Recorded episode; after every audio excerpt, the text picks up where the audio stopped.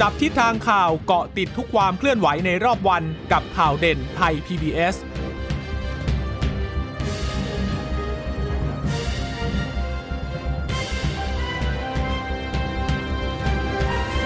สวัสดีค่ะ สวัสดีค่ะต้อนรับคุณผู้ฟังสู่ข่าวเด่นไทย PBS นะคะ เราพบกันเป็นประจำทุกวันจันทร์ถึงศุกร์บ่ายๆ แบบนี้ค่ะ อัปเดตข้อมูลข่าวสารกันโดยเฉพาะวันนี้ที่มีการชุมนุมใหญ่ของกลุ่มที่เรียกตัวเองว่าคณะราษฎรนะคะ ตอนนี้ก็ เคลื่อนขบวนแล้วนะ เพราะว่าจริง ๆ จริง ๆ เนี่ย นัดหมายกันจริง ๆ 14 นาฬิกาคุณผู้ฟัง แต่ก็มีการขยับนะคะไปเริ่มต้นในช่วงตั้งแต่เช้าละ8โมง แล้วก็บ่ายสองครึ่งเนี่ย เคลื่อนขบวนกันแล้วนะคะ ค่ะ เรื่องของการขยับนะคะ ก็หลังจากที่ทางเจ้าหน้าที่นั้นได้มีการควบคุมตัวแกนนำนะคะ ไปเมื่อคืนนี้นะคะ 21 คน และตอนนี้ก็อยู่ระหว่างการขั้นตอนการขอประกันตัวอยู่นะคะ ซึ่งหากมีความเคลื่อนไหวใด ๆ หรือว่ามีการถแถลงใด ๆ จากทางเจ้าหน้าที่รัฐนะคะ หรือว่าความเคลื่อนไหวของกลุ่มการเมืองใด ๆนะคะ เราก็จะตัดกลับไปให้กับคุณผู้ฟังนั้นได้รับฟัง รับทราบกันนะคะ คือตอนนี้ยังอยู่ในช่วงที่ผู้ชุมนุมเนี่ยเคลื่อนขบวน ส่วนหนึ่งจะไปทางถนนนครสวรรค์ แต่ว่าอีกส่วนหนึ่งก็ยังคงเผชิญหน้ากับเจ้าหน้าที่แนวกั้นของเจ้าหน้าที่บริเวณสะพานผ่านฟ้าลีลาดกันอยู่ ข่าวของเราก็เกาะติดอยู่ แต่ว่าตอนนี้เนี่ยมีการถแถลงที่กองบัญชาการตำรวจนครบาลอยู่ด้วยนะคะ ซึ่งถ้าเราจะไปฟังกันสัก ออถ้าถ้าตอนนี้ก็ยังเป็นเป็นการถแถลงกันอยู่แต่ว่า ผู้สื่อข่าวของเราก็กำลังเกาะติดการถแถลงกันอยู่นะคะ ตอนนี้ก็เดี๋ยวเราพยายามที่จะตรวจสอบข้อมูลกันก่อนว่าจริง ๆ แถลงเนี่ยคือแถลงไปถึงไหนแล้วนะคะ แล้วเดี๋ยวเอามาย่อยข้อมูลให้คุณผู้ผู้ฟังได้รับฟังสถานการณ์กันก็แล้วกัน เพียงแต่ว่าตอนนี้ก็ยังคงต้องเกาะติดสถานการณ์การชุมนุมกันอยู่ตอนนี้ ยังไม่มีเหตุวุ่นวายอะไรเกิดขึ้น แต่ว่า แต่ว่าอาจจะมีบ่ายช่วงบ่าย เกิดการประทะกันการเผชิญหน้ากันนะคะ ก็เนื่องจากว่าทางกลุ่มผู้ชุมนุมก็ปักหลักอยู่ที่บริเวณนุสาวรีประชาธิปไตยนะคะจุดนี้เนี่ยทางกลุ่มผู้ชุมนุมตอนแรกเนี่ยนะคะก็อยู่ที่บริเวณตรงหน้าแมคโดนัลล์ทางทางโรงเรียนสตรีวิทนะคะ แต่ว่าทางผู้กลุ่มผู้ชุมนุม พอประมาณตกสายๆหน่อยก็พยายามที่จะเคลื่อนมาฝั่งตรงข้ามก็คือบริเวณนุสาวรีชัย อนุสาวรีประชาธิปไตยแหละนะคะเพื่อเพื่อแสดงสัญลักษณ์ด้วยในการที่จะไปชุมนุมตรงนั้นมีการเคลื่อนย้ายต้นไม้กันมาเกิดขึ้น และบริเวณช่วงบ่ายๆเองปรากฏว่าเออมันก็จะมีกลุ่มผู้ชุมนุมอีกกลุ่มหนึ่งที่ใส่เสื้อสีเหลืองเนี่ยก็อาจจะมีการเข้ามาแทรกซึมก็ทำให้เกิดการกระทบกระทั่งกัน และทางตำรวจก็เข้ามาพยายามที่จะเจรจาคือกลางกลางเลยคือพยายามไม่ให้กลุ่มผู้ชุมนุมที่มารอรับขบวนเสด็จนั้นเข้ามาในพื้นที่บริเวณที่ทางแกนนำคณะราษฎรนั้นได้มีการชุมนุมอยู่บริเวณนั้นนะคะค่ะตอนนี้ที่กองบัญชาการตำรวจนครบาลแถลงอยู่เดี๋ยวเราไปฟังกันสักช่วงสักตอนหนึ่งค่ะ ให้เคลื่อนย้ายออกนะครับเป็นการสั่งการตามประมวลกฎหมายอาญามาตรา368 นะครับ เป็นคำสั่งเจ้าพนักงานครับขณะที่การสืบสวนในด้านอื่นๆนะครับทั้งเรื่องของท่อน้ำเลี้ยงของกลุ่มผู้ชุมนุมทางตำรวจมีแนวทาง ก็เป็นเป็นการ รายงานข่าวของคุณเบญจพจน์ทิพย์กมลแสงเกี่ยวกับเรื่องของการถแถลงข่าวที่เกิดขึ้นไปแล้วที่กองบัญชาการตำรวจนครบาลนะคะ ก็เป็นน่าจะเป็นถแถลงแนวปฏิบัติของทางตำรวจนครบาลนะคะว่าจะมีการดูแลการชุมนุมยังไงบ้าง แต่สิ่งหนึ่งที่ชัดเจนก็คือตำรวจอะ่ะเขาค่อนข้างที่จะแน่ชัดอยู่แล้วว่าไม่ไม่ให้ไปบริเวณทำเนียบรัฐบาล คือมีการตั้งตั้งตั้งแบรีเออร์ ตั้งแนวรับเอาไว้แล้วนะคะ แล้วก็ใช้พรบควบคุมการชุมนุมอยู่แล้วด้วยนะคะ ค่ะ ซึ่งผู้สื่อข่าวของเราก็เกาะติดนะหลายจุดนะคะวันนี้นะคะไม่ว่าจะเป็นบริเวณสะพามัควานรังสรรค์นะคะหรือว่าทางข้างกระทรวงศึกษาธิการนะคะ วันนี้ไม่ได้มีแค่กลุ่มผู้ชุมนุมของคณะรัษฎรเท่านั้นนะคะที่มีการนัดหมายกันนะเพราะว่าวันนี้ก็มีกลุ่มของนายสวิตทองประเสริฐ หรือว่าอดีตพระพุทธอิสระด้วยที่มาอบอกว่าจะมา ชุมนุมกันในวันนี้นะคะ ก็เชิญชวนมวลชนนะคะของทางกลุ่มพุทธอิสระเนี่ยก็มาบอกว่าขอให้มาชุมนุมในวันนี้นะคะ ก็เพื่อที่จะมารอรับขบวนเสด็จนะคะ ก็เป็นบริเวณจุดหนึ่งที่อยู่ตรงนั้นคือข้างกระทรวงศึกษาธิการ อีกจุดหนึ่งก็คือบริเวณสะพานมขวานรังสารก็เป็นจุดที่ทางพลตรีในแพทย์เหรียญทองแน่นหนาเนี่ยก็บอกว่าจะมารอรับขบวนเสด็จด้วยเช่นกันนะคะ อีกจุดหนึ่งก็คือลานพระพราเจษฎาบดินตรงรงนี้จุดนี้บริเวณนี้คุณสุเทพเทือกสุบรรณนะคะ ซึ่งเป็นอดีตแกนนำกปปสก็บอกว่าก็จะมาร่วมขบวนเสด็จด้วย แล้วก็บอกว่าฝั่งของตนเนี่ยไม่ได้มีอะไรเลยนะที่มาวันนี้ก็คือมาจุดประสงค์ก็คือมารอรับ ขบวนเสด็จเท่านั้นนะคะ แล้วก็บอกว่าที่มาเนี่ยก็มีแต่ผู้สูงอายุ คนแก่คนชราทั้งนั้นนะคะ ก็ไม่ได้มีเป้าหมายที่จะมาประทะกับกลุ่มมวลชนอีกกลุ่มหนึ่งนะคะ ที่มีความเคลื่อนไหวอยู่ตรงบริเวณนั้นนะคะ ค่ะ จะเห็นได้ว่าวันนี้เนี่ยทางเจ้าหน้าที่ก็มีความพยายามที่จะเข้าไปพูดคุยเจรจากับทางแกนนำผู้ชุมนุมนะคะ ไม่ว่าจะเป็นทางผู้บัญชาการตำรวจนครบาลนนะคะพลตำรวจโทพักพงพงเพตรา ผู้บัญชาการตำรวจนครบาลก็พยายามเข้าไปพูดคุยแล้ว แต่ก็เหมือนกับว่าก็ไม่ได้ผลอยู่เหมือนกัน ทางกลุ่มผู้ชุมนุมก็ยืนยันนะคะว่านอกจากจะเลื่อนเวลามาเร็วขึ้นนะในเวลา8นาฬิกาที่มีการชุมนุมกันแล้วเนี่ย มีการเคลื่อนขบวนด้วย โดยบ่ายวันนี้ตอนแรกบอกว่าจะเคลื่อนขบวนประมาณ4ี่โมงเย็นใช่ไหมแต่ว่าไปไปมาๆเนี่ยทางแกนนำก็บอกว่า2องโมงครึ่งเคลื่อนขบวนเลย ก็มีการตั้งแถวกันตั้งแต่ช่วงเวลาประมาณบ่ายโมงครึ่งแล้วแหละ อืม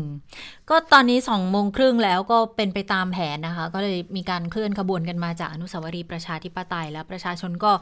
ก็กลุ่มใหญ่ทีเดียวนะคะ ตอนนี้ที่กำลังเริ่มเคลื่อนขบวนกันอยู่นะคะ แล้วก็ชูสัญลักษณ์ แทนการเคลื่อนไหวของพวกเขาก็คือ 3 นิ้วกันด้วยนะคะ ก็มีการเคลื่อนขบวนกันอยู่ แต่ว่าสิ่งหนึ่งที่ค่อนข้างที่จะเป็นกังวลกันก็คือเรื่องของการปะทะกันเรื่องของการเผชิญหน้า แต่ว่าเวลาที่เราคุยกับทางนักวิชาการ หรือฝ่ายไหนก็ตามเนี่ยก็จะมองว่าถ้าเกิดมันจะเกิดเหตุรุนแรง ถึงขั้นเสียเลือดเสียเนื้อกันเนี่ยก็จะมองว่าคนที่ต้องอดทนอดกลั้นมากกว่า น่าจะเป็นทางฝั่งของเจ้าหน้าที่ด้วย เพราะว่าจะเป็นฝ่ายที่มี ยุทโธปกรณ์มีมีเครื่องไม้เครื่องมืออาวุธต่างๆ ด้วยนะคะ ทีนี้ก็ต้องต้องมาดูกันแล้ว เพราะว่าวันนี้เนี่ยมีเหตุปัจจัยค่อนข้างเยอะนะ เนื่องจากอย่างที่เราพูดกันมาตั้งแต่ต้นว่าก็คงไม่ใช่แค่ทางกลุ่มผู้ชุมนุมคณะราษฎรเท่านั้นค่ะเพราะว่า ก็ยังมีกลุ่มคนที่สวมใส่เสื้อสีเหลืองที่แสดงออกถึงเจตนารมณ์ในการปกป้องสถาบัน ก็มารวมตัวอยู่ตามจุดต่างๆ ด้วยนะคะ ทีนี้ถ้าไปดูที่ทำเนียบรัฐบาลตอนแรกเนี่ยเมื่อเช้าแทบจะไม่มีการเตรียมการอะไรเลยนะ แต่พอเริ่มสายๆเริ่มบ่ายเนี่ยก็เริ่มมีการจัดเตรียมพื้นที่เอาไว้แล้วเหมือนกันนะก็บอกว่ามีรายงานวางเจ้าหน้าที่ไว้หลายจุดค่ะ อย่างประตูทำเนียบตรงเชิงสะพานมัคควานรังสรรค์เนี่ยวางตำรวจไว้สองกองร้อยมีแผงเหล็กป้องกันผู้ชุมนุมไม่ให้เข้ามา ซึ่งตอนเที่ยงก็มีการนำแบรีเออร์ มีลวดหนามสูง 3 ชั้นมาวางบริเวณถนนลูกหลวง เชิงสะพานเทวกรรมรังสรรค์แล้วด้วย ตรงนี้เนี่ยจะเป็นทางเข้าทำเนียบรัฐบาลฝั่งประตูอรไทย แล้วก็วางกำลังเจ้าหน้าที่หนึ่งกองร้อยดูแลความเรียบร้อย ส่วนแยกที่จะผ่านไปนางเลิง ก็คือเส้นทางถนนนครสวรรค์เนี่ยแหละค่ะ ก็จะใช้ตำรวจตชดหนึ่งกองร้อย แล้วก็ให้สแตนบายอยู่ที่สำนักงงานคณะกรรมการพัฒนาระบบราชการ หรือว่ากพรที่อยู่ฝั่งตรงข้ามทำเนียบรัฐบาลด้วยนะคะ ทีนี้ภายในทำเนียบเขาบอกมีการตั้งวอรูมมอนิเตอร์สถานการณ์ชุมนุม 24 ชั่วโมงค่ะประธานก็คือคุณประทีปกีรติเรขารองเลขาธิการนายกรัฐมนตรีฝ่ายการเมืองด้วย ก็เดี๋ยวช่วงเย็นจะเตรียมความพร้อมกันอีกทีหนึ่ง แล้วตอนแรกเนี่ยบอกว่าไม่ได้หยุดงานไม่ได้อะไรนะ ที่ทำเนียบนะคะช่วงเช้าปรากฏว่าพอช่วงเที่ยงทยอยกลับแล้วค่ะข้าราชการที่ทำหน้าที่อยู่ภายในทำเนียบรัฐบาล ก็ทยอยกลับแล้วมีการขนเอกสารสำคัญกลับบ้านกันไปด้วยค่ะเขาบอกว่าวันนี้ก็ไม่มีการประชุมวาระสำคัญสำคัญใดๆของนายกรัฐมนตรีแล้วก็รัฐมนตรีนะคะดังนั้นเนี่ยวันนี้เนี่ย ภายในทำเนียบรัฐบาลก็ไม่น่าจะมีรัฐมนตรีอยู่ อย่างพลเอกประยุทธ์จันโอชาตอนนี้อยู่ไหนนะก็มีการถามกันเหมือนกันว่าขณะที่มีการชุมนุมทั้งการเมืองที่ถนนราชดำเนินเนี่ยพลเอกประยุทธ์เนี่ยก็อยู่ข้างนอกตั้งแต่ช่วงเช้าแล้วนะคะ เห็นวันนี้ท่านเนี่ยไปเป็นประธานเปิดงานจิตอาสานะคะ ก็ท่านก็สวมเสื้อตราสัญลักษณ์แล้วก็สวมหมวกก็ไปเปิดงานจิตอาสาอยู่ที่บริเวณนั้นกันนะคะ ซึ่งเรื่องของการชุมนุมทางการเมืองการดูแลความเรียบร้อยนะคะผู้สื่อข่าวก็ถามท่านตั้งแต่เมื่อวานนี้แล้วนะคะ ซึ่งท่านก็บอกว่าก็ให้เป็นหน้าที่ของตำรวจไป ซึ่งวันนี้เนี่ยตำรวจก็บอกก่อนมาก่อนหน้านี้แล้วเนี่ยก็จะเตรียมพร้อมกำลังนะคะ ก็มา 99 กองร้อยเลยทีเดียวก็คือถ้าคิดเป็นตัวเลขกลมๆ ก็คือประมาณ 14,000 นายนะคะเพราะฉะนั้นจะเห็นได้ว่าเจ้าหน้าที่มีการเตรียมพร้อม ก็ค่อนข้างที่จะกระชับพื้นที่ของกลุ่มผู้ชุมนุมเลยนะคะ ก็มีความพยายามที่จะเข้ามาในพื้นที่บริเวณนุสาวรีประชาธิปไตยตั้งแต่ช่วงเช้าแล้ว เรียกได้ว่าช่วงเช้าเนี่ยน่าจะเป็นเรื่องของของการชุมนุมเพื่อจับจองพื้นที่กันมากกว่านะคะ คุณจิชตาค่ะเพราะว่าแต่ละฝ่ายแต่ละกลุ่มเนี่ยก็พยายามที่จะเข้าไปในพื้นที่ของตนเอง อย่างของคณะรัษฎรเนี่ยทางกลุ่มแกนนำก็บอกว่าที่ต้องรีบเปลี่ยนแผนเนี่ยก็เพราะว่าต้องเข้ามาจับจองพื้นที่การชุมนุมก่อนนะคะ ซึ่งปฏิเสธไม่ได้เลยว่าปฏิกิริยาเคลื่อนไหวที่เกิดขึ้นของทางกลุ่มผู้ชุมนุมคณะราษฎรที่เร็วขึ้นอย่างนี้เนี่ยอาจจะ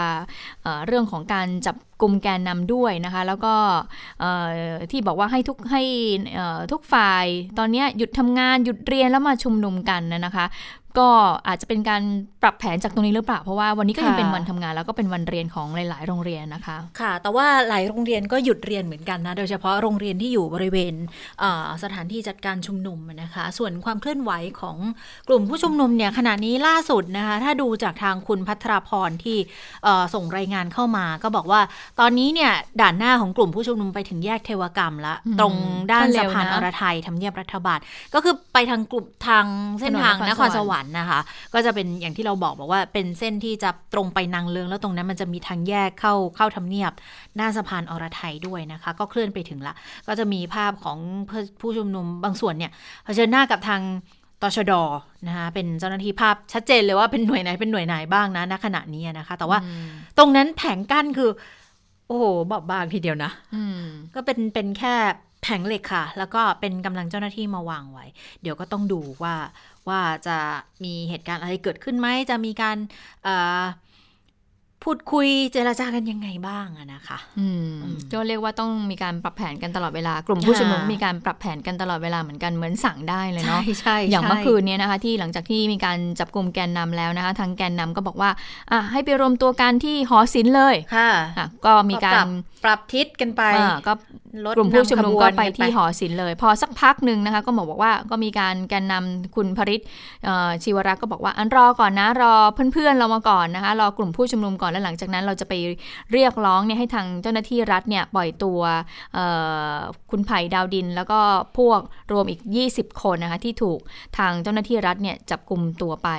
และพอหลังจากนั้นเนี่ยระหว่างรอก็บอกว่าเปลี่ยนแผนอีกอไปสำนักงงานตำรวจแห่งชาติเลย เราจะไปเคลื่อนไหวที่บริเวณด้านหน้านะคะเพื่อให้เรียกร้องให้มีการปล่อยตัว เมื่อปรากฏว่าพอไปถึงก็อยู่บริเวณด้านหน้า เพราะว่าตอนนั้นก็ช่วงเวลาดึกแล้วนะคะประมาณทุ่มหนึ่งทุ่มครึ่งเนี่ยสำนักงานตำรวจแห่งชาติก็ไม่เปิดอยู่แล้ว ก็มีการปิดประตูไว้ปรากฏว่าทางเมื่อวานมันหยุดด้วยนะอย่าลืมอ๋อใช่ใช่เมื่อวานมันหยุดด้วยวันที่ 13 ตุลาคม ปรากฏว่าทางสำนักงานตำรวจชาติก็ปิดประตูไว้นะคะ แต่ว่าทางกลุ่มผู้ชุมนุมก็เลยสาดสีใส่ป้ายหน้าสำนักงานตำรวจแห่งชาติ แล้วพอสักพักหนึ่ง คุณพริชิวรักษ์ก็เลยประกาศว่า เก็บแรงเอาไว้ในวันพรุ่งนี้ที่จะมีการเคลื่อนไหวกันต่อ เพราะฉะนั้นขอยุติการชุมนุมเพียงเท่านี้ละกันอ่าปรากฏว่าก็สลายการชุมนุมณช่วงเวลาประมาณ2ทุ่ม45หรือ2ทุ่มครึ่งเนี่ยค่ะประมาณนั้นนะคะในการสลายการชุมนุมที่บริเวณด้านหน้าสำนักงานตำรวจชาติปรากฏว่าพอมาน่าจะมีการบอกแต่เมื่อคืนแล้วมั้ง แต่ว่าดิฉันพอมาทราบตอนช่วงเช้าตรู่ก็คือว่าทางแกนนำกลุ่มผู้ชุมนุมได้ประกาศบอกว่าอะ เปลี่ยนใหม่เราปรับแผนเร็วขึ้น มาชุมนุมกันที่บริเวณนุสาวรีประชาธิปไตยในช่วงเวลา 8 นาฬิกาค่ะ ค่ะนี่ก็เป็นการปรับแผนกัน เรียกว่ารายวันรายชั่วโมงเลยดีกว่า เพราะว่าตอนนี้ก็จากเดิมที่บอกว่าจะเคลื่อนขบวนกัน สี่โมงเย็นนู่นน่ะนัดเริ่มนัดหมายกันสี่โมงเย็นแล้วจะเคลื่อนกันจริง ๆ อาจจะเป็นสักห้าโมงหกโมงแต่ตอนนี้ก็มีการเคลื่อนมาแล้ว ก็ต้องดูว่าจะเข้าประชิดทางทำเนียบรัฐบาลได้มากน้อยขนาดไหนนะคะ เพราะว่ารอบนี้เราไม่ได้เห็นแนวบริเออร์กันที่แข็งแกร่งอย่างรอบวันที่ 19 กันยาที่ผ่านมานะก็ต้องดูเหมือนกันว่าจะเป็นยังไงบ้าง แล้วทางกลุ่มของเสื้อที่สวมเสื้อสีเหลืองมาเนี่ยจะเป็นยังไงบ้างนะคะ ก็มีการให้สัมภาษณ์มา จากทางคุณสุเทพเทือกสุบรรณแกนนำกปปสด้วย แล้วก็จุดนั้นเนี่ยมีคุณวิทยาแก้วพระใดที่ไปร่วม รวมตัวกันตรงนั้นน่ะนะคะ ที่ลานพระพรามหาเจษฎาบดิน เมื่อสักครู่ดิฉันเห็นภาพกลุ่มผู้ชุมนุมก็เดินผ่านลานพระพรามหาเจษฎาบดินเหมือนกัน เพราะว่าตรงนั้นจะอยู่ใกล้ ๆ กับแยกผ่านฟ้าด้วย ก็ต้องผ่านกันช่วงนั้นอยู่แล้วด้วยนะคะ ก็คิดว่าคงไม่มีปัญหาอะไรมากมายนะ เพราะว่าเเขาก็บอกว่าคือได้อธิบายคุณสุเทพบอกนะว่าอธิบายกับประชาชนคือร่วมรับส่งเสด็จเท่านั้น แล้วส่วนใหญ่ที่อยู่ตรงนั้นเนี่ยเป็นผู้ใหญ่เป็นคนสูงอายุเป็น ผู้หญิงด้วย ก็บอกไม่ก่อเรื่องกับใครหรอก แต่ว่าตรงที่มีการรวมตัวใกล้กับอนุสาวรีย์ประชาธิปไตยเนี่ยก็คงไม่ประสงค์ให้เกิดเรื่องนะคะ แต่ว่าเป็นพื้นที่กว้างขวางมีห้องสุขาสะดวกก็เลยกลายเป็นที่จุดนัดที่หลายคนไม่รู้ว่าใครเป็นใครบ้างล่ะ ไปรวมตัวกันตรงนั้นด้วยนะคะเออแต่ว่าลักษณะที่มีการเหมือนขนคนมาเข้าร่วมสมเสื้อสีเหลืองๆเดินทางเข้ามา ด้วยรถที่มีคนแออัดกันอยู่เยอะๆเนี่ย ทางคุณสุเทพปฏิเสธบอกไม่รู้ว่าเป็นภาพที่เกิดขึ้นเมื่อไหร่ หรือว่าเป็นเหตุการณ์ตอนไหน แต่ว่ากลุ่มของคุณสุเทพยืนยันบอกต่างคนต่างมาค่ะ มาในฐานะของประสงค์นิกรที่จงรักภักดี มารอเฝ้าส่งเสด็จที่ปฏิบัติกันเป็นปกติอยู่แล้ว สิ่งที่จะทำคือรอรับและส่งเสด็จเท่านั้น ไม่ได้มีเจตนาจะให้เกิดการเผชิญหน้าหรือท้าทายมาอย่างสงบมาอย่างเรียบร้อย แล้วก็จะไม่ทำลักษณะของม็อบชนม็อบนะคะ แล้ว กลุ่มที่ถ้าเกิดว่ามีอุดมการณ์จริง ๆ เนี่ย ก็ต้องช่วยกันไม่ให้เกิดขึ้นด้วยนะคะค่ะนอกจากทางคุณสุเทพเทือกสุบรรณแล้วนะคะออดีตพุทธอิสระนะคะก็คือคุณชื่ออะไรนะดิฉันลืมแล้ว สุทองเทประพเสริฐคุณสุวิทย์ทองเออสุประวิทย์เสริฐทองนะประคะเสริฐก็คืออดีตพระพุทธอิสระก็บอกเหมือนกันว่า การชุมนุมวันวันนี้เนี่ยก็ไม่ได้มีการเตรียมอะไรมากมาย ก็คือมาจุดประสงค์ก็คือเพื่อที่จะรับส่งเสด็จเท่านั้นเหมือนกันนะคะ แล้วก็บอกด้วยว่ามวลชนของของของทางกลุ่มเอ่ออดีตพระพุทธอิสระก็บอกว่าก็เป็นเยาวชนเอ่อก็เป็นผู้สูงอายุ แล้วก็เป็นเอ่อคนชราทั้งนั้นอืมที่เตรียมยามูกยาหมองมานะก็คงจะไม่ไม่มีอะไรมากไปกว่านี้นะคะ แล้วก็เหมือนกับเรียกร้องให้ทางทางกลุ่มผู้ชุมนุมที่มาปักหลักเรียกร้องให้รัฐบาลนั้นลาออกบอกว่า ขอเลยขอวันนี้เลยมันพอดีวันนี้เนี่ยมีงานสำคัญด้วยก็ไม่อยากให้มาชุมนุมกันในวันนี้เลย ไปฟังเสียงของพุทธอิสระกันค่ะอันนี้เราขอเราเราอยากขอว่าอย่าเลยลูกหลานเพราะสถาบันเนี่ยเป็นรากเหง้าเป็นแก่นสารของสังคมและวัฒนธรรมไทย ถ้าเราไปแตะต้องเราเท่ากับไปล้มล้างรากเหง้าแล้วก็ ดูหรืออัตลักษณ์ของความเป็นไทยมันจะหายไป ถ้าคุณจะไปไล่รัฐบาลเรียกร้องรัฐธรรมนูญหรือว่าจะยุบสภาลาออกก็เป็นเรื่องของคุณ แต่เรื่องสถาบันหลัก อันมีชาติศาสนาพระมหากษัตริย์เนี่ยมันเป็นสามสิ่งเนี่ยเป็นบ่อเกิดของทุกสิ่งของของแผ่นดินไทย เราอยากขอไว้ว่าอย่าไปยุ่งเลยเแล้วก็คนที่มาเรียกร้องที่จะปฏิรูปเนี่ย ก็ไม่ใช่ตัวเองจะดี เออเลิศประเสริฐสีจนกล้าที่จะมาพูดว่าใครควรเปลี่ยนและใครไม่ควรเปลี่ยนไม่งั้นถ้าตัวเองยังไม่ดีพอแล้วจะไปบอกให้คนอื่นดี อย่างที่ใจตัวเองคิดไม่น่าจะเป็นไม่น่าจะควรไอ้ก็ขอไปเถอะวันนี้โดยเฉพาะวันนี้เป็นวันที่พระเจ้าอยู่หัวจะเสด็จพระบรมวงศานุวงศ์จะเสด็จเนี่ยขอเถอะถ้าเลี่ยงได้ก็เลี่ยงแต่ถ้าหยุดได้ก็หยุดแต่ถ้าเลี่ยงไม่ได้หยุดไม่ได้ แล้วลุกลามบานปลายเข้ามาเนี่ย อันนั้นเราก็ไม่รับรองเหมือนกันแต่เพราะเราเราก็บอกแล้วว่าพุทธอิสระยอมแต่ข้ามส่วนพุทธอิสระไปก่อน ถ้าคิดจะด้อยค่าสถาบันกังวลไหมว่าสองกลุ่มทางความคิดมันจะเกิดไม่ไม่ไม่กังวลเพราะเรารู้ว่าคนของเรามีคุณภาพ แล้วคนของเรารู้ว่าอะไรควรไม่ควร เราไม่ได้โอฮาป่าเถื่อน เราไม่ได้ไปต้องการหาเรื่องกับใครถ้าที่ผ่านมาเราอยู่เวทีแก้งรัตนาก็ไม่มีใครมีปัญหาอะไร งั้นฉันคิดว่าฉันคุมคนของฉันได้เบื้องต้นนัดหมายไว้กี่วันอะไรยังไงเห็นมีการเตรียมความพร้อมมีการให้เอาระดมระดมสมองเอ้าโถแกทั้งนั้นนะมาโถ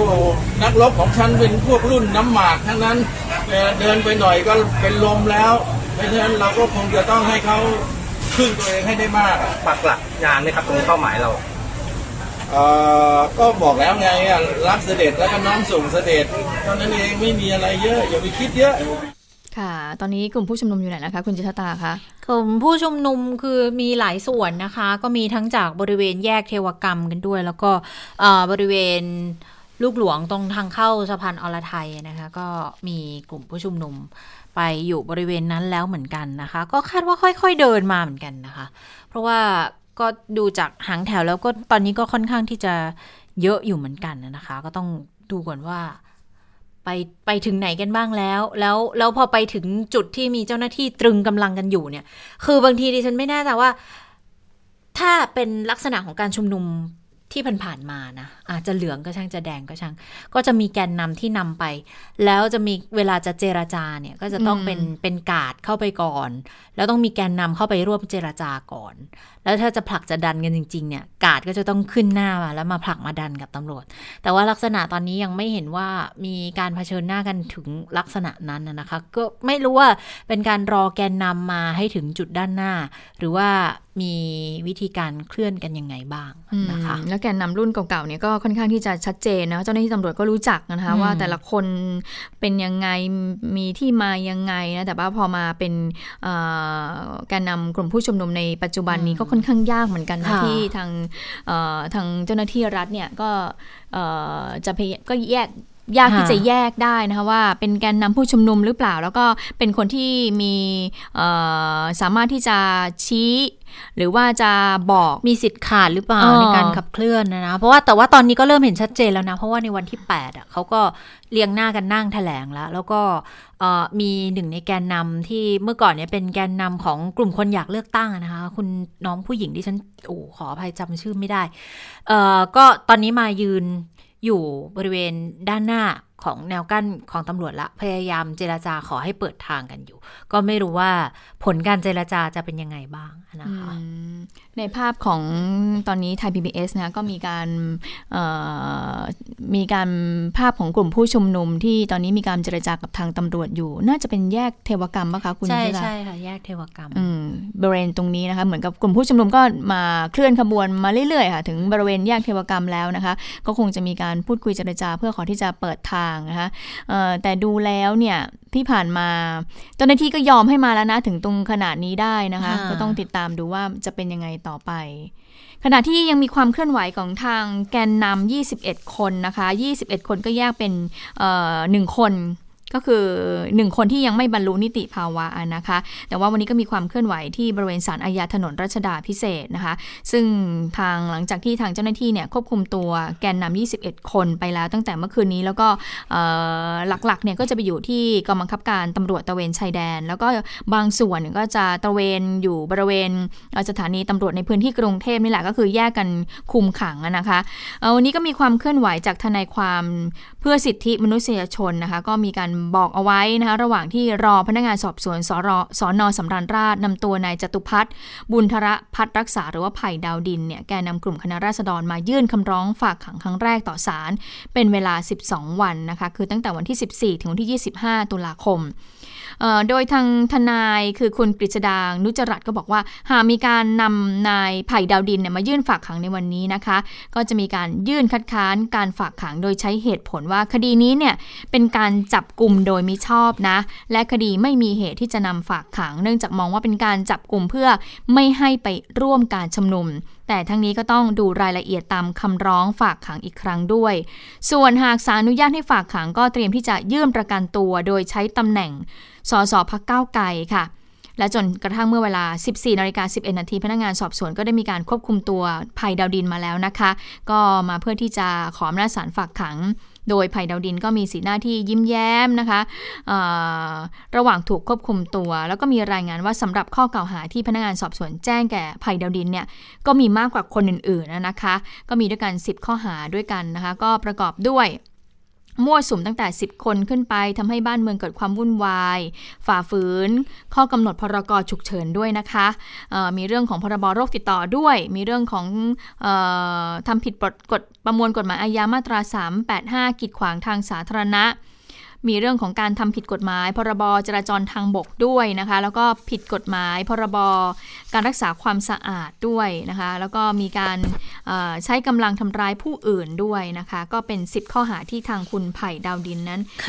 ได้ถูกเจ้าหน้าที่ตำรวจนั้นแจ้งข้อหาไปนะคะ ซึ่งก็ต้องดูแล้วนะคะอ๋อรวมๆแล้วไม่ใช่ 10 ข้อหาด้วยนะ12 ข้อหาด้วยก็เป็นโทษที่มีมีอัตราโทษที่สูงกว่าคนอื่นๆนะคะ ส่วนอีก 19 คนนะคะ ก็ถูกแยกตัวไปผัดฟ้องศาลไปไปฝากขังนะคะไปที่ศาลแขวงดุสิตนะคะใน 10 ข้อหาแรกเนื่องจากว่าแต่ละข้อหาเนี่ยมีอัตราโทษไม่เกิน 3 ปี อย่างที่บอกค่ะ ผู้ต้องหาอีกหนึ่งคนเป็นเยาวชนไม่ถูกแจ้งข้อหาเนื่องจากว่าต้องออดำเนินการตามพรบเยาวชนนะคะค่ะ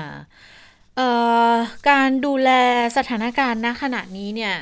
ตำรวจเป็นผู้บัญชาสถานการณ์ก็จริงนะคะ คือดูแลสถานการณ์โดยภาพรวมก็จริง แต่ขณะเดียวกันเนี่ย ทางทหารก็จับตาสถานการณ์อยู่เช่นเดียวกันนะ โดยมีรายงานว่าทางพลเอกนรงพันธ์จิตแก้วแท้ค่ะ ผู้บัญชาการทหารบก มอบหมายให้พลเอกธรรมนูญวิถีผู้ช่วยพบทบเนี่ยเป็นประธานศูนย์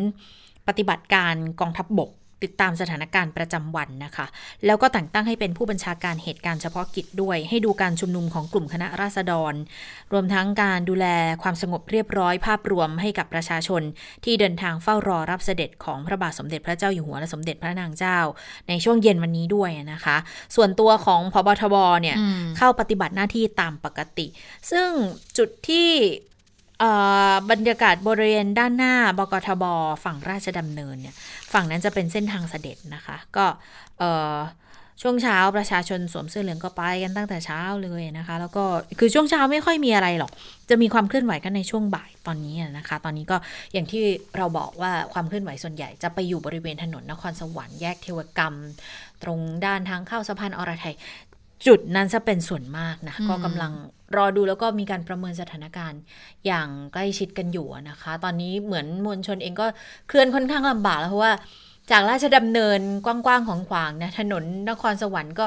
จะแคบกว่าเลนของราชดำเนินสักประมาณอืมเกือบครึ่งหนึ่งเหมือนกัน ดังนั้นก็ต้องบีบกันเข้าไปเยอะอยู่เหมือนอืกันมนะคะนะคะ สาเหตุที่ทางแกนนำกลุ่มผู้ชุมนุมใช้เส้นทางถนนนครสวรรค์นะคะ ออกทางถนนลูกหลวงและตอนนี้ถึงแยกเทวกรรมแล้วก็เอ่อเนื่องมาจากว่าทางเจ้าหน้าที่นะคะก็ได้มีการนำรถขนส่ง รถประจำทางค่ะรถขนส่งมกเนี่ยรถไปเมล์จอดหลายคันทีเดียวนะคะ แล้วก็มีการวางแบรีเออร์นะคะมีการกั้นไว้ให้นะคะตรงสะพานผ่านฟ้าลีลาดด้วยนะคะเพื่อไม่ให้ให้กลุ่มผู้ชุมนุมนั้นเเคลื่อนขบวนไปอย่างทำเนียบรัฐบาลนะคะ จะเห็นได้ว่าดิฉันขอตั้งสังเกตการเคลื่อนขบวนของกลุ่มผู้ชุมนุมเนี่ยค่อนข้างที่จะเร็วเหมือนกันนะ ก็คือเหมือนคิดอะไรได้ปุ๊บทำเลย คือไม่ไม่ไม่ไม่ไม่ไม่ไม่ไม่รอนาน ไม่รอการเคลื่อนไหวไม่ไม่มีทีท่าหรือว่าที่มันจะแบบว่าจะต้องรอทางกลุ่มผู้ชุมนุมอะไรมากนะก็คือพยายามที่จะ พยายามทำให้เร็ว นัดกันเร็วมากขึ้นนะคะก็น่าจะเป็นยุทธวิธีหนึ่งนะคะซึ่งทางเจ้าหน้าที่รัฐเนี่ยก็ต้องมีการเตรียมพร้อมด้วยนะคะช่วงสายๆประมาณ 11 โมงถ้าย้อนกลับไปนะคะ ทางนายพริชิวรักษ์แล้วก็ทางคุณรุ้งปนัสยาก็ไปเข้าร่วมการชุมนุมนะคะตั้งแต่ช่วงเวลาประมาณ 11 นาฬิกากว่า ๆ แล้วค่ะก็ถือว่าแกนนำก็หลักๆก็น่าจะอยู่ครบแล้วล่ะวันนี้นะคะ เพราะฉะนั้นเนี่ยตอนเย็นก็ต้องติดตามเพราะว่า เลิกเรียนด้วยค่ะเลิกทำงานด้วย เลิกงานเลิกเรียนคนอาจจะเยอะกว่านี้นะอืมแต่ว่าโอ้ต้องดูเหมือนกันนะ ว่าว่าการชุมนุมอ้าตอนนี้เริ่มมีความเคลื่อนไหวแล้วนะคะ รู้สึกว่ามีเริ่มมีการผลักดันกับเจ้าหน้าที่กันเกิดขึ้นแล้วรั้วเล็กๆรั้วเหล็ก เล็ก ๆ บางๆอะนะคะ ที่เอาไปขวางไว้รู้สึกว่าตอนนี้ก็อืม ดิฉันไม่แน่ใจสถานการณ์เหมือนกันนะขณะนี้นะ เพราะว่าเป็นลักษณะของกลุ่มผู้ชุมนุมค่อนข้างที่จะดันและด่าหน้ากันเข้ามานะคะ แต่ว่าเจ้าหน้าที่ณจุดนี้เนี่ยก็ดูแล้วจำนวนค่อนข้างที่จะน้อยกว่ากลุ่มผู้ชุมนุมค่อนข้างเยอะอยู่เหมือนกัน คือไม่เป็นลักษณะของการชุนลมุนนะ เหมือนเป็นการถอยถอยกันมากกว่า แต่เดี๋ยวต้องดูว่าสรุปแล้วตรงแยกเทวกรรมเนี่ยมีอะไรกันเกิดขึ้นเนื่องจากว่าเรามีผู้สื่อข่าว วางไว้ทั้งทั้งในมุมของเจ้าหน้าที่ แล้วก็ในมุมของฝั่งกลุ่มผู้ชุมนุมด้วยนะคะอืมคือตอนนี้เนี่ยเอ่อความเคลื่อนไหวน่าจะไม่ได้อยู่ที่บริเวณถนนราชดำเนินละนะคะแล้วก็น่าจะอยู่บริเวณเส้นทางที่จะมุ่งหน้าทำเนียบรัฐบาลนะคะเอ่อก็ต้องติดตามดูว่าทางผู้ชุมนุมเนี่ยจะสามารถพูดคุยเจรจากับทางเจ้าหน้าที่ ให้สามารถเข้าไปถึงจุดที่เอ่อปักหลักค่ะ พักค้างได้หรือไม่นะคะ ซึ่งก็ดูแนวโน้มแล้ว เพราะว่าทางแกนนำกลุ่มผู้ชุมนุมก็บอกมาโดยตลอดว่าจะปักหลักพักค้างอยู่เหมือนกันนะคะสำหรับเอ่อการเรียกร้องในครั้งนี้นะคะเออสองข้อเรียกร้องที่ทางแกนนำคุณอนนท์นำพาบอกเมื่อเช้านี้นะคะ ก็มีเรื่องของเออการที่รัฐสภาเนี่ยไม่ชอบ ไม่ชอบด้วย ไม่มีความชอบธรรมนะคะค่ะก็ทำให้ประชาชนต้องออกมาเรียกร้อง แล้วก็อีกหนึ่งเรื่องคือรัฐบาลดูแล้ว ชุดนี้เนี่ยไม่มีความชอบธรรมเลยก็อยากให้รัฐบาลนั้นพลเอกประยุทธ์นั้นลาออก ส่วนข้อเรียกร้องสุดท้ายที่เป็นเรื่องของการปฏิรูปสถาบันเอ่อ ก็คงยังเป็นข้อเรียกร้องหลักนะ แต่ว่าข้อเรียกร้องในวันนี้เนี่ยที่พยายามที่จะชู แล้วก็พยายามที่จะเดินหน้าไปก็คือเรียกร้องให้รัฐบาลพลเอกประยุทธ์นั้นลาออกค่ะค่ะทีนี้ขอย้อนกลับไปนิดนึงคุณเจตาคุณผู้ฟังค่ะ เพราะว่าจะเห็นได้ว่าภาพที่เกิดขึ้นเมื่อวานเนี่ยกับการที่ไปควบคุมตัวแกนนำเนี่ยก็สร้างความไม่สบายใจให้กับหลาย ๆ คนอย่างมากค่ะถึงแม้ว่าเจ้าหน้าที่จะไม่มีอาวุธก็ตามนะคะ แต่ว่าการฉุดกระชากลากถูให้ขึ้นรถเอ่อควบคุมตัวผู้ต้องขังเนี่ยก็เอ่อพูดง่ายๆว่ามันเป็นภาพที่ส่งกันเร็วมากเลยนะคะในโลกออนไลน์นะคะซึ่งก็มองกันว่าถ้าเกิดใครไม่รู้ไม่ได้ติดตามสถานการณ์ตั้งแต่ต้นๆเนี่ยเมื่อเห็นภาพนี้ก็แน่นอนว่าสร้างความไม่สบายใจ ว่าเอ๊ะทำไมทางเจ้าหน้าที่เนี่ยจะต้องกระทำการเช่นนั้นด้วยนะคะ เรื่องนี้ทางอดีตอดีตคณะกรรมการสิทธิมนุษยชนอย่างคุณอังคณานิรภัยจิตก็มองเหมือนกันว่าการกระทำของเจ้าหน้าที่รัฐเนี่ยไม่ค่อยถูกต้องสักเท่าไหร่นักข้ามขั้นตอนในการดำเนินการทางกฎหมายการชุมนุมในที่สาธารณะไปฟังเสียงของคุณอังคณากันค่ะ อย่างกรณีเหตุการณ์เมื่อคืนนะคะ มีการสลายการชุมนุมโดยที่ก็ยังไม่ได้มีไม่ไม่มีคำสั่งศาลนะคะ แล้วก็จริงๆแล้วจะต้องแจ้งแล้วก็ให้ผู้ชุมนุมนี่ยให้ผู้ที่จะถูกออกหมายเนี่ยให้ไปรายงานตัวก็ได้ ไม่ต้องใช้วิธีที่จับอะไรในลักษณะแบบนั้นนะคะคิดว่าน่าจะเป็นภาพพจน์ที่ดีกว่า มีการใส่กุญแจมือเยาวชนหญิงด้วยอะไรแบบนี้ค่ะคิดว่าตรงนี้อาจจะเป็นการนำพาไปสู่ ความรู้สึกที่เป็นอคติต่อเจ้าหน้าที่ได้นะคะ ซึ่งเจ้าหน้าที่ต้องระมัดระวังเป็นอย่างยิ่งนะคะแล้วเรามองการชุมนุมนี้ยังไงบ้างคะคือถ้าถามว่าบทสรุปเนี่ยมันคงต้องไปถามว่ารัฐบาลจะเอาอย่างไรนะคะเพราะว่าที่ผ่านมาเนี่ยข้อเรียกร้องต่างๆเนี่ยไม่ว่าจะเป็นเรื่องข้อเรียกร้องให้ยุติการคุกคามนะคะ ข้อเรียกร้องให้ แก้รัฐธรรมนูญมีสภาร่างอะไรแบบนี้ข้อเรียกร้องอย่างนี้ยังไม่ชัดเจนนะคะมีการเสนอเข้าเข้าชื่อประชาชนแสนกว่ารายชื่อเข้าไปที่สภาแสนกว่ารายชื่อจะไปอยู่ตรงไหนในขั้นตอนไหนนะคะ หรือว่าตอนที่สภานำนยติเรื่องการแก้รัฐธรรมนูญเข้าไปเนี่ยก็สุดท้ายก็มีการทำให้ล่าช้า โดยการตั้งกรรมการขึ้นมาศึกษาเองทั้งที่ศึกษามาเยอะอะไรแบบเนี้ยอะไรที่มันยังคงเป็นความคลุมเครือแล้วมันยังไม่นำไปสู่การแก้ปัญหาร่วมกันเนี่ยมันก็มันก็คงหลีกเลี่ยงไม่ได้ที่จะต้องมีการเรียกร้องแบบนี้ไปเรื่อยๆนะคะเพราะฉะนั้นเนี่ยสิ่งไหนที่รัฐบาลแก้ไขได้เนี่ยก็ควรที่จะรีบเร่งที่จะแก้ไขก่อน ก็เลยคิดว่าไม่น่าจะมีการประทะกัน เพราะว่าหนึ่งคือทุกกลุ่มยืนยันว่าจะชุมนุมอย่างสันตินะคะเพราะในเมื่อชุมนุมอย่างสันติเนี่ยเขาก็ต้องได้รับการคุ้มครองสิทธิเสรีภาพจะต้องระวังไม่ให้มีการใช้คำพูดที่สร้างความเกลียดชังด่าทอ ใส่ร้ายป้ายสีอะไรแบบนี้ไม่ได้นะคะหรือยุยงปลุกปั่นอะไรแบบนี้ไม่ได้ เพราะฉะนั้นเนี่ยตรงนี้เจ้าหน้าที่ต้องคอยกำกับดูแลควบคุมนะคะ แล้วก็ส่วนสุดท้ายเนี่ยมันจะไปแก้ปัญหายังไง ก็อย่างที่บอกต้องไปดูว่าแล้ว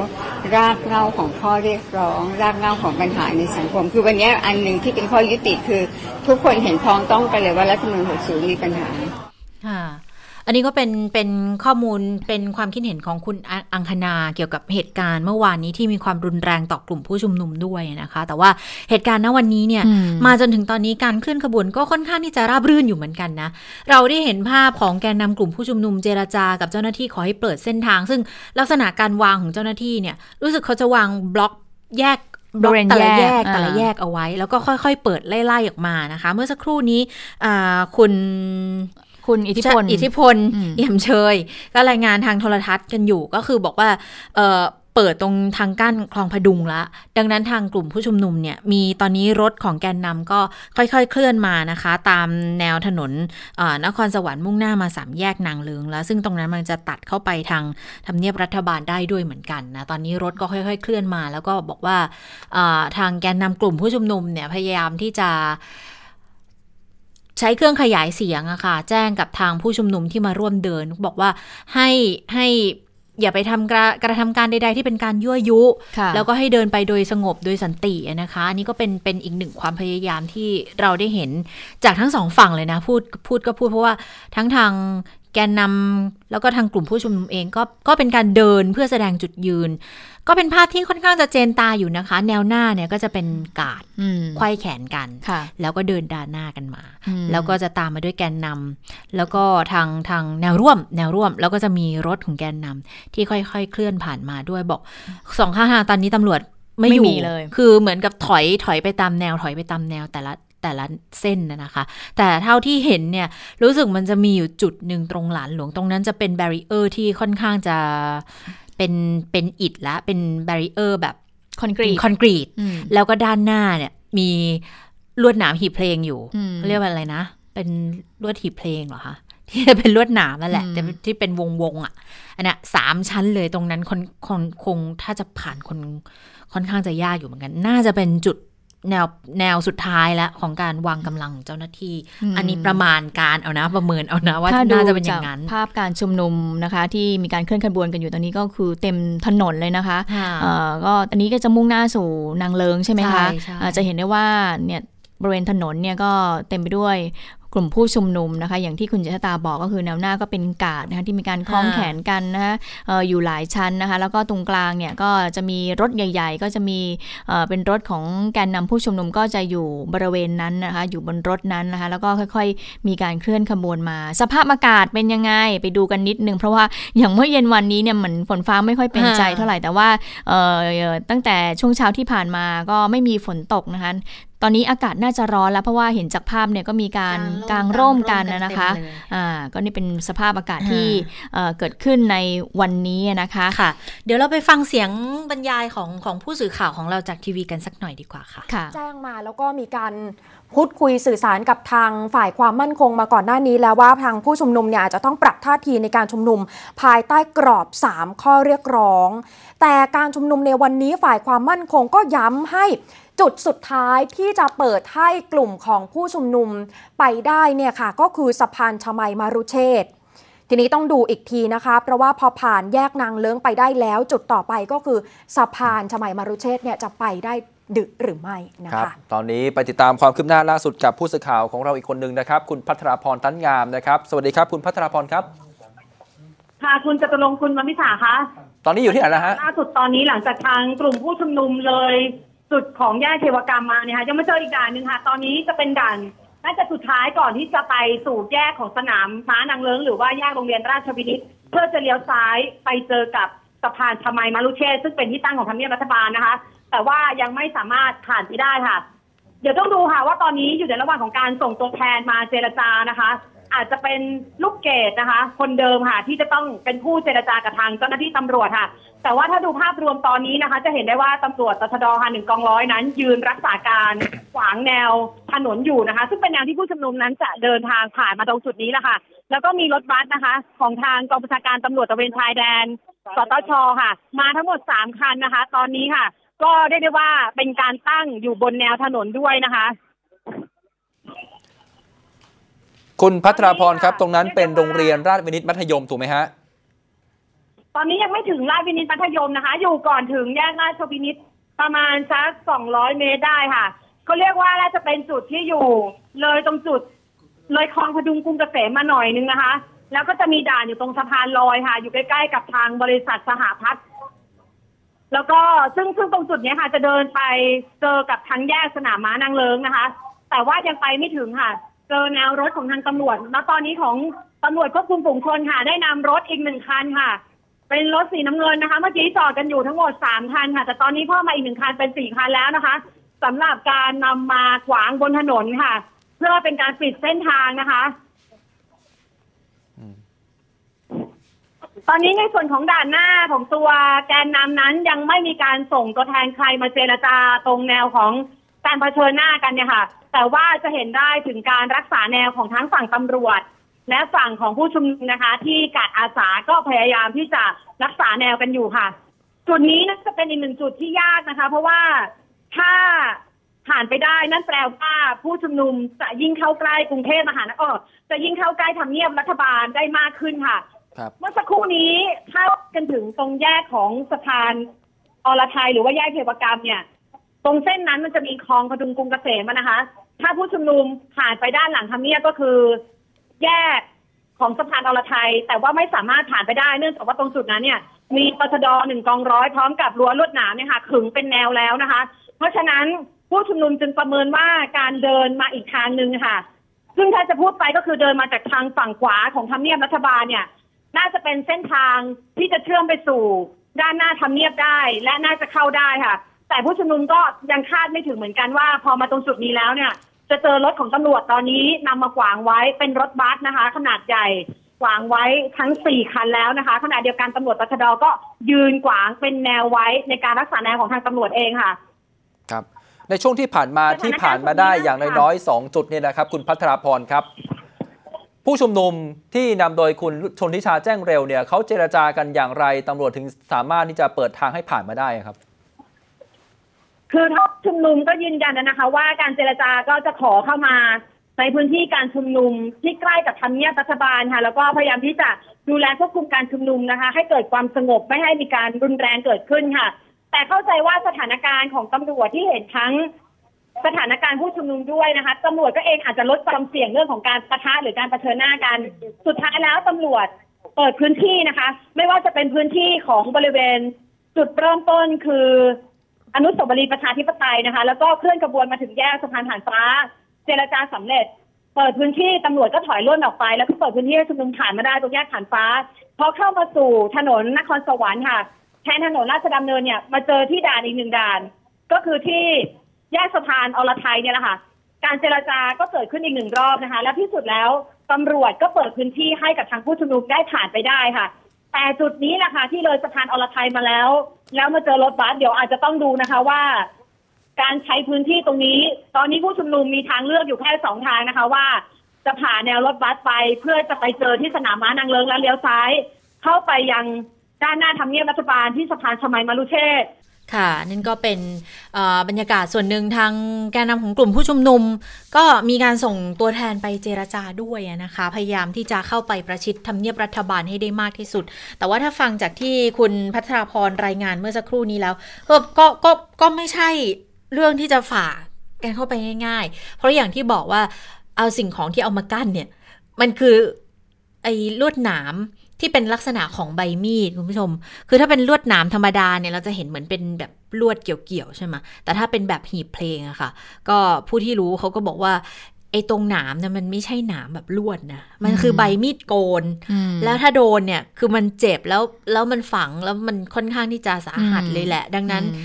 ไอ้ตัวเนี้ยพยายามอย่าเข้าไปยุ่งอย่าเข้าไปชน แล้วเวลาเก็บเวลามันต้องใช้เวลาเหมือนกัน กว่าจะเก็บกว่าจะกางได้เนี่ยก็ต้องใช้เวลาอยู่เหมือนกัน แต่ว่าก็สามารถที่จะใช้เป็นเครื่องมือในการดูแลความปลอดภัยได้ค่อนข้างค่อนข้างไว้วางใจได้ในระดับหนึ่งนะคะ ซึ่งภาพที่เราเห็นอยู่ณขณะนี้ก็คือยังนิ่ง ๆ อยู่ยังไปไหนต่อ ยังไม่ได้คนคงน่าจะมีการปรับแผนกันอยู่ด้วยก็เกือบที่จะถึงสนามม้านางเลิงแล้วนะคะ ก่อนที่จะเลี้ยวซ้ายไปไปทางสะพานชมัยมารูเช่ แต่ว่าตรงนั้นเขาบอกว่าคุณพัทรพรบอกว่า ก็ตอนนี้มีรถของตำรวจมาแล้วตชดมาประจำการแล้วนะคะ ซึ่งก็ค่อนข้างยากเหมือนกัน ตอนนี้ก็ส่งทางแกนนำผู้ชุมนุมมันไปเจรจาเพื่อขอเปิดพื้นที่อยู่นะคะ เพราะฉะนั้นก็ต้องดูว่าน่าจะติดขัดอยู่ที่ตรงไหน ซึ่งทางเจ้าหน้าที่รัฐเนี่ยก็ก็ดูเหมือนว่าก็พยายามที่จะ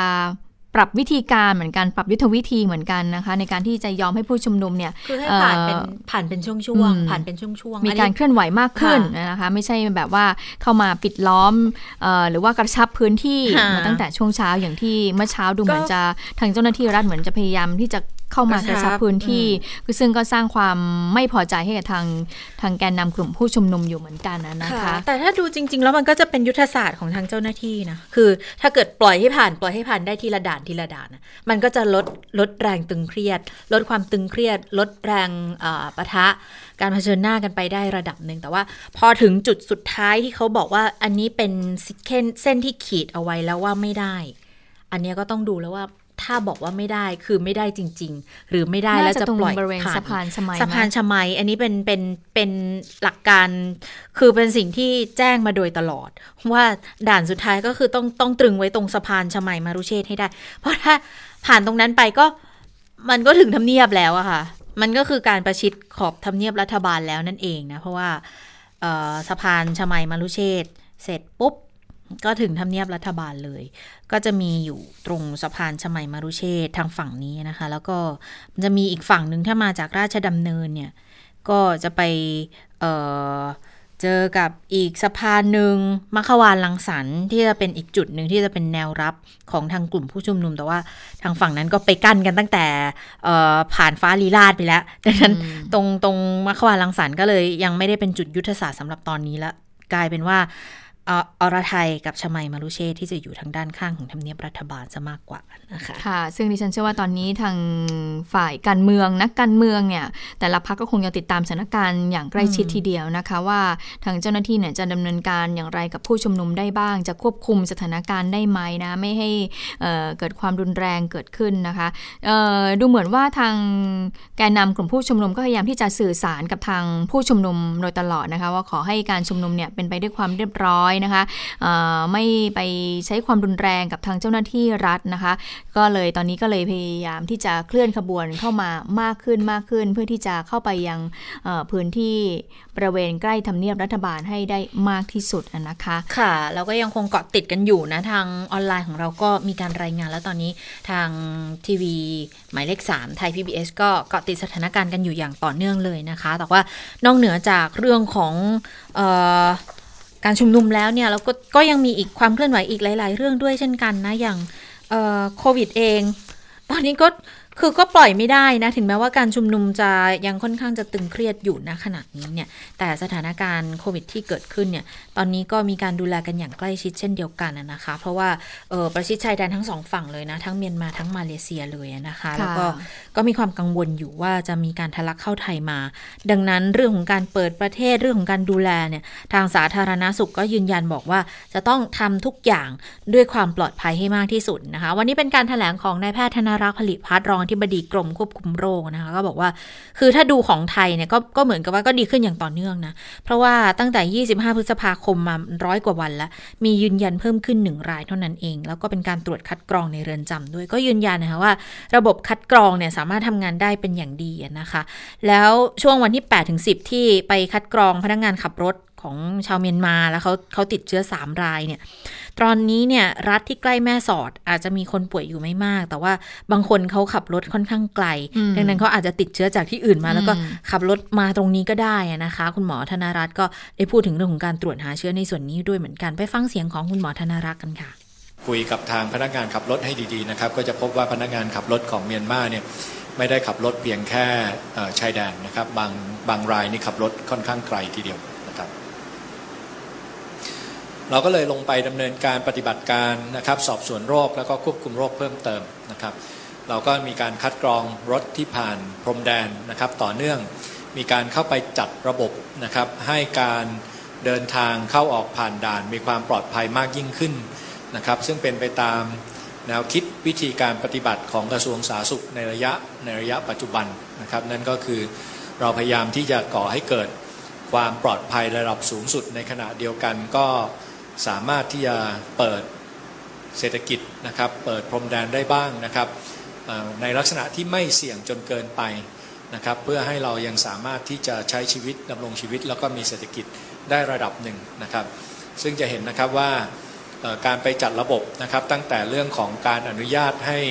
ชาวพม่าหรือรถเข้ามาได้มากน้อยแค่ไหนนะครับ มาไกลแค่ไหน แล้วก็จัดระบบในการที่จะมีการคัดกรอง ซึ่งการคัดกรองพนักงานขับรถหลังจากวันที่ 10 เราก็คัดกรองมาต่อเนื่องนะครับสำหรับของวันที่ 14 ก็ทำการคัดกรองไปทั้งหมด 163 คัน ซึ่งก็มีพนักงานขับรถ 163 คน แล้วก็ผู้โดยสาร 18 คน ซึ่งผลการคัดกรองก็จะออกมาว่าไม่มีใครยังไม่มีใครผิดปกตินะครับไม่มีการติดเชื้อ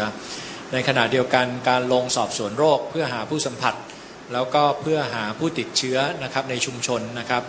ซึ่งก็มีทั้งส่วนที่เป็นการตรวจผู้สัมผัสใกล้ชิด แล้วก็ส่วนที่เกี่ยวข้อส่วนที่คนไทยนะครับที่มีความกังวลว่าจะสัมผัสใกล้ชิดกับชาวพม่าเข้ามาขอรับการตรวจหาการติดเชื้อโควิดนะครับซึ่งจนถึงปัจจุบันนะครับเราก็ทำการตรวจตัวอย่างได้ถึง 4,189 ตัวอย่างนะครับ แล้วก็ยังรอผลการตรวจอยู่นะครับ แล้วก็ผลการตรวจล็อตแรกที่ออกมานะครับ1,000 194 ตัวอย่างนะครับก็ไม่มีใครติดเชื้อเพิ่มเติมนะครับค่ะ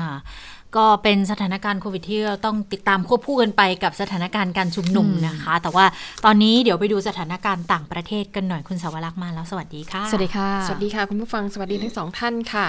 ถ้าพูดถึงโควิด -19 นะคะ ช่วงนี้ในต่างประเทศที่น่าสนใจโอเคนอกเหนือจากเมียนมาแล้วก็มาเลเซียนะคะ อีกจุดหนึ่งที่ต้องไปดูนั่นคือที่เมืองชิงเต่า อยู่ในมณฑลซันตงของจีน อันเนี้ยจะคล้ายๆกับที่เวียดนามนะคะ เพราะว่าจีนเนี่ยเป็นประเทศที่ระบาดเป็นจุดแรก แล้วก็สามารถแก้ปัญหาได้เป็นประเทศแรกเหมือนกันนะคะ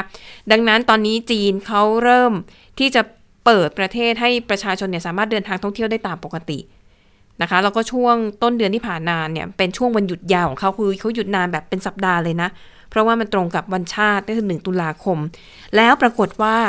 ไปพบการระบาดในประเทศที่เมืองชิงเต่านี่แหละค่ะ สาเหตุที่บอกว่ามันคล้ายเวียดนาม เพราะว่าถ้าจากจำได้ตอนที่เวียดนามเกิดการระบาดแบบติดเชื้อในประเทศเนี่ยคือที่เเมืองท่องเที่ยวเหมือนกันนะคะ ซึ่งตอนจนถึงตอนนี้ก็ยังไม่รู้นะว่าสาเหตุที่ติดเนี่ยเกิดจากอะไร แล้วตอนนี้ในเมืองชิงเต่าเหมือนกันเลย เพราะว่าเมืองชิงเต่าเนี่ยเป็นเมืองตากอากาศ ริมทะเลสวยมาก แล้วเป็นช่วงที่ อย่างที่บอกช่วงวันหยุดยาวที่ผ่านมา มีคนจีนนะคะ ไปเที่ยวที่ชิงเต่าเนี่ยหกร้อยล้านคนแล้วปรากฏว่ามันไปพบผู้ติดเชื้อเนี่ยสิบสองคน ที่พบความเชื่อมโยงนะ เวลานี้ก็คือว่าผู้ติดเชื้อทั้ง12คนมีความเกี่ยวข้องกับโรงพยาบาลทรงอก คือเป็นโรงพยาบาลที่เขาใช้รักษาผู้ป่วย ที่ติดเชื้อโควิด -19 แต่ว่าเป็นกลุ่มที่ติดแล้วมาจากต่างประเทศ ดังนั้นเบื้องต้นรู้แล้วว่าอาจน่าจะติดมาจากโรงพยาบาลแต่ว่า สาเหตุที่แท้จริงที่ติดเนี่ยเกิดจากอะไรอันนี้ยังอยู่ระหว่างการสอบสวนนะคะ ทีนี้พอจีนพบการติดเชื้อในประเทศครั้งแรกในรอบกว่าหนึ่งเดือนนะคะมณฑลชิงเต่าเขาก็ไม่ใช่มณฑลเป็นแค่เมืองชิงเต่านะคะ ก็สั่งเลยว่าพื้นที่ในบริเวณโรงพยาบาลเนี่ยปิดหมดเลยนะคะ แล้วก็เชื่อไหมเขาสั่งให้ตรวจหาเชื้อ คนทั้งเมืองนี่อยู่เก้าล้านคนแล้วต้องทำให้เสร็จภายในห้าวัน ถือว่าเป็นงานยักษ์มาก แต่จีนทำได้นะคะ เพราะว่าเขาเริ่มตรวจตั้งแต่วันจันทร์แล้วตั้งเป้าเขาจะต้องเสร็จภายในศุกร์นี้ วันนี้วันอะไรวันพุธเขาตรวจเสร็จไปแล้วครึ่งหนึ่งอะนะคะ ข้อมูลล่าสุดของทางการเมืองชิงเต่าบอกว่าตอนนี้เนี่ยสามารถตรวจหาเชื้อโควิด -19 ไปแล้วมากกว่า 4 ล้าน2แสนคน จากประชากรทั้งหมด 9 ล้าน4แสนคน เกือบครึ่งแล้วนะคะ แต่ว่าผลการตรวจที่ออกมาล่าสุดเนี่ยก็ยังไม่พบผู้ติดเชื้อโควิด -19 รายใหม่ และตอนนี้เนี่ยก็กำลังตรวจสอบอยู่ว่า ติดเชื้อมาจากโรงพยาบาลเนี่ยด้วยวิธีการไหนนะคะ เพื่อที่จะได้หาวิธีการป้องกันต่อไป อย่างที่บอกเมืองชิงเต่าเนี่ยเป็นเมืองท่องเที่ยวต่างอากาศ คนไปเยอะมากทีนี้ที่ต้องจับตาดูกันต่อไปก็คือว่า คนที่มาเที่ยวเมืองชิงเต่า แล้วตอนนี้กลับไปบ้านเกิดตัวเองในมณฑลอื่น ๆแล้ว ที่กลัวคือจะมีการนำเชื้อ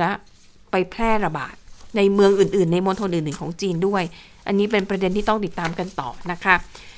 ส่วนอีกเรื่องหนึ่งค่ะเป็นเรื่องเกี่ยวกับการทดสอบยา อันนี้เป็นยานะคะคือล่าสุดค่ะมีบริษัทอีไลลิลี่ซึ่งเป็นบริษัทผู้ผลิตยาสัญชาติอเมริกัน บอกว่าล่าสุดค่ะทางบริษัทได้ระงงับการทดสอบยาที่ชื่อว่า monoclonal antibody อันนี้เป็นยาสำหรับรักษาผู้ป่วยโควิด -19 โดยเฉพาะ สาเหตุที่ต้องระงงับการทดสอบเพราะว่าอาสาสมัครที่เข้าร่วมการทดสอบเนี่ยล้มป่วยจากผลข้างเคียงของยานะคะ ซึ่ง ยาตัวนี้เนี่ยเป็นหนึ่งในยาสองตัวของของสองบริษัท ที่โดนัลด์ทรัมป์ประธานาธิบดีสหรัฐอเมริกาเนี่ยเรียกร้องให้เร่งการผลิต เพื่อที่จะนำมาใช้ในกรณีฉุกเฉิน อันนี้ก็เป็นส่วนหนึ่งของความพยายามของทรัมป์นะคะที่จะผลักดันให้ทั้งยาและวัคซีนโควิด -19 เนี่ยออกมาให้ทันก่อนการเลือกตั้ง 3 พฤศจิกายนนี้นะคะ แต่หากจำกันได้ก่อนหน้านี้ก็มีวัคซีน 2 ตัว ที่ต้องระงับการทดสอบชั่วคราวเพราะว่า หนึ่งในอาสาสมัครเนี่ยล้มป่วยโดยไม่ทราบสาเหตุ ตัวล่าสุดเนี่ยเป็นของจอร์นสันเนนจอร์นสันนะคะ ตอนนี้ยังระงับการทดสอบอยู่ ส่วนตัวก่อนหน้านี้ก็คือ a s t r a z เซ e c a นะคะ ซึ่งระงับการทดสอบไปช่วงเวลาสั้น ๆ แต่ว่าภายหลังก็กลับมาทดสอบตามแผนการเดิม อันนี้ก็เป็นความคืบหน้าเรื่องของยานะคะ แล้วก็วัคซีนสำหรับโควิด -19 ค่ะ ปิดท้ายนะคะไปดูเรื่องเบาๆบ้างนะคะ เป็นเรื่องของผู้ที่ได้รับรางวัลโนเบล ล่าสุดของปีนี้ ซึ่งเราจะไปดูเรื่องของรางวัลโนเบล สาขาเศรษฐศาสตร์ ซึ่งแน่นอนก็เป็นของนักเศรษฐศาสตร์ชาวอเมริกันได้ 2 คนนะคะ จากผลงานการ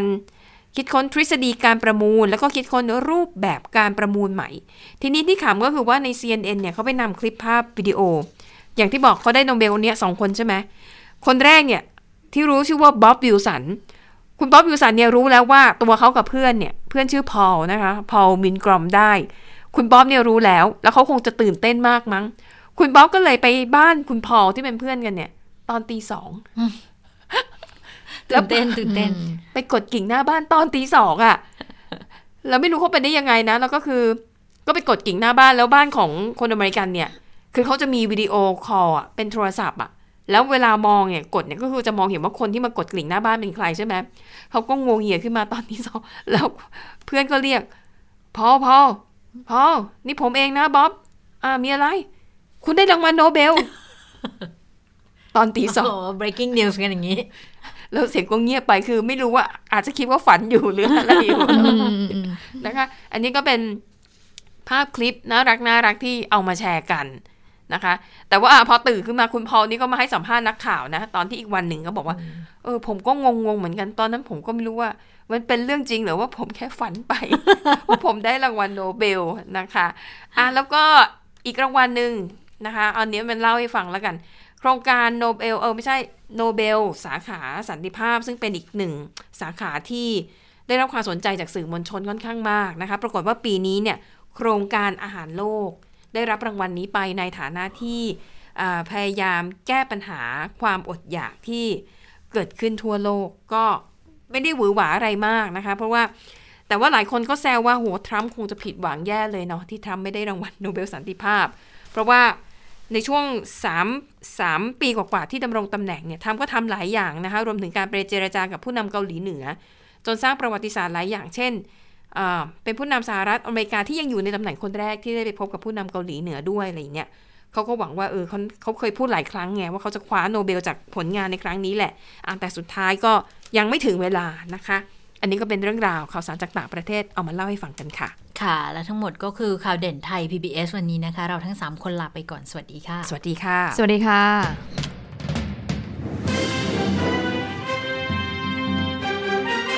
ติดตามข่าวเด่นไทย PBS ได้ทุกวันจันทร์ถึงศุกร์เวลา 15 นาฬิกา